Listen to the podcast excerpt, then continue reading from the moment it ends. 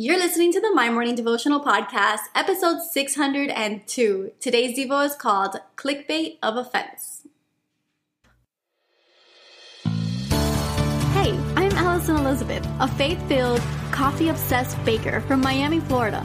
As my dreams widened and my to do list got longer, I found it harder to find devotional time.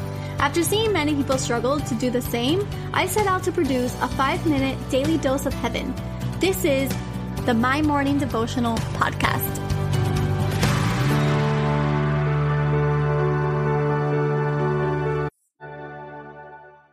Good morning, everybody, and happy Tuesday. I am praying that you guys had a fantastic day yesterday. We are back with Pastor Chris in our mini series, our clickbait mini series, and today we're talking about the clickbait of, of offense. So I'm going to pass it over to you, PC, if you want to introduce yourself to anybody who may be tuning in today.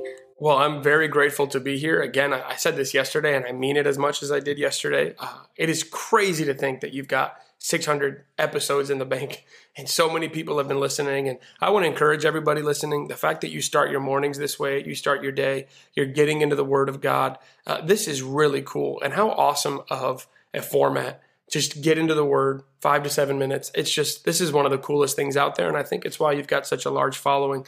Uh, so for today, the, the book breaks down five areas of of different clickbait. It's not the only clickbait out there. In fact, I'm already working on a clickbait mm. too, uh, because there's just more. But they're just areas where the enemy likes to loft up things that have no value, and people buy into them, uh, and they lead us to certain things. And one of those is what I call the clickbait of offense. Uh, and I, I, like what the Bible says in Hebrews. I like everything the Bible says, but I like in for this purposes. I like Hebrews 10 25. Uh, it says, not neglecting to meet together, as is the habit of some, but encouraging one another, and all the more as you see the day drawing near. You see, the weird thing about offense is nobody wants to get offended. In fact, everybody is posted at some point, you know, if you can be offended, you will be offended. Nobody wants to live their life offended. Nobody really wants to have things happen to them that would cause them to get offended. And yet, in the midst of all of that, we all get offended. Every one of us. Um, sometimes, even as a pastor, I get offended. I can get offended at people above me, people at my level, people that I'm trying to lead. I could always get offended. And the reason that this is important to recognize is, is because if the Bible says so many good things about the assemblies, the, the pack, if it were, of course the enemy would want to separate us from that. The goal of offense is to get us isolated. And I'll tell you right now, if you live your life isolated, not introverted, those are different things.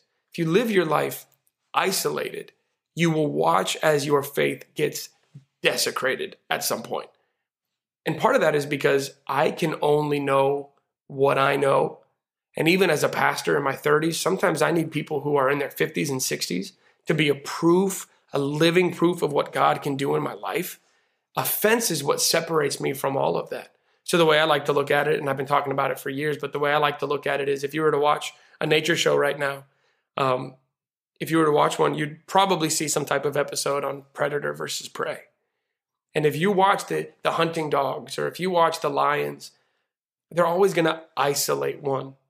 Normally, the one isolated isn't just slow, but it's slow because it's sick or it's tired or it's hurt this is what offense does. When we get hurt, when we get sick, when we need help, we naturally tend to isolate. But there's no good in that. And that's why the enemy tries to do it. And so I've, I don't think I actually put it in the book, but I remember I, my dad had these two German shepherds growing up, Tyson and Anastasia. And they both showed the different types of people in the world, I believe. And I, I'm, I'm careful to say types of people.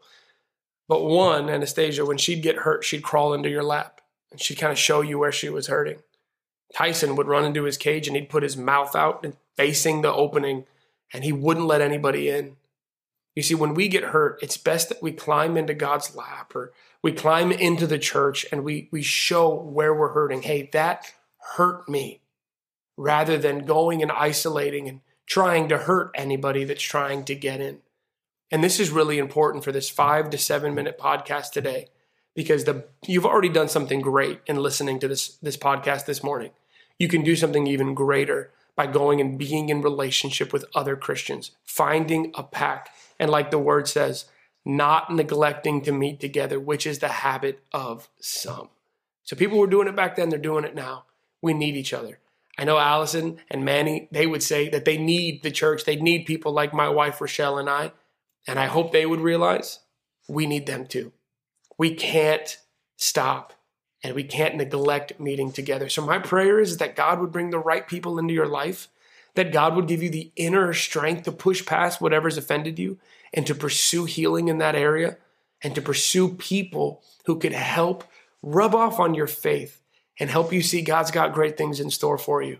Father, I just pray for every single person here. Lord, we bring so many hurts to the table, but none of them are too big for you to deal with. You ask us to cast our cares on you. And that's what we're doing today, Father. We're casting our cares and we're not going to neglect the meeting together, Lord, because we need each other. So, Father, bring the right people into their life and give them the inner strength to pursue healing. In Jesus' name I pray. Amen. Amen. So there you have it, your five minute daily dose of heaven. Thank you for tuning in today. I pray these devotionals empower you to take on your day. Make sure to follow the My Morning Devotional account on Instagram at My Morning Devo. There you will find quick links to subscribe to our podcast and the written devotionals. Until tomorrow, I pray that not only your latte is strong, but your love for Jesus is stronger.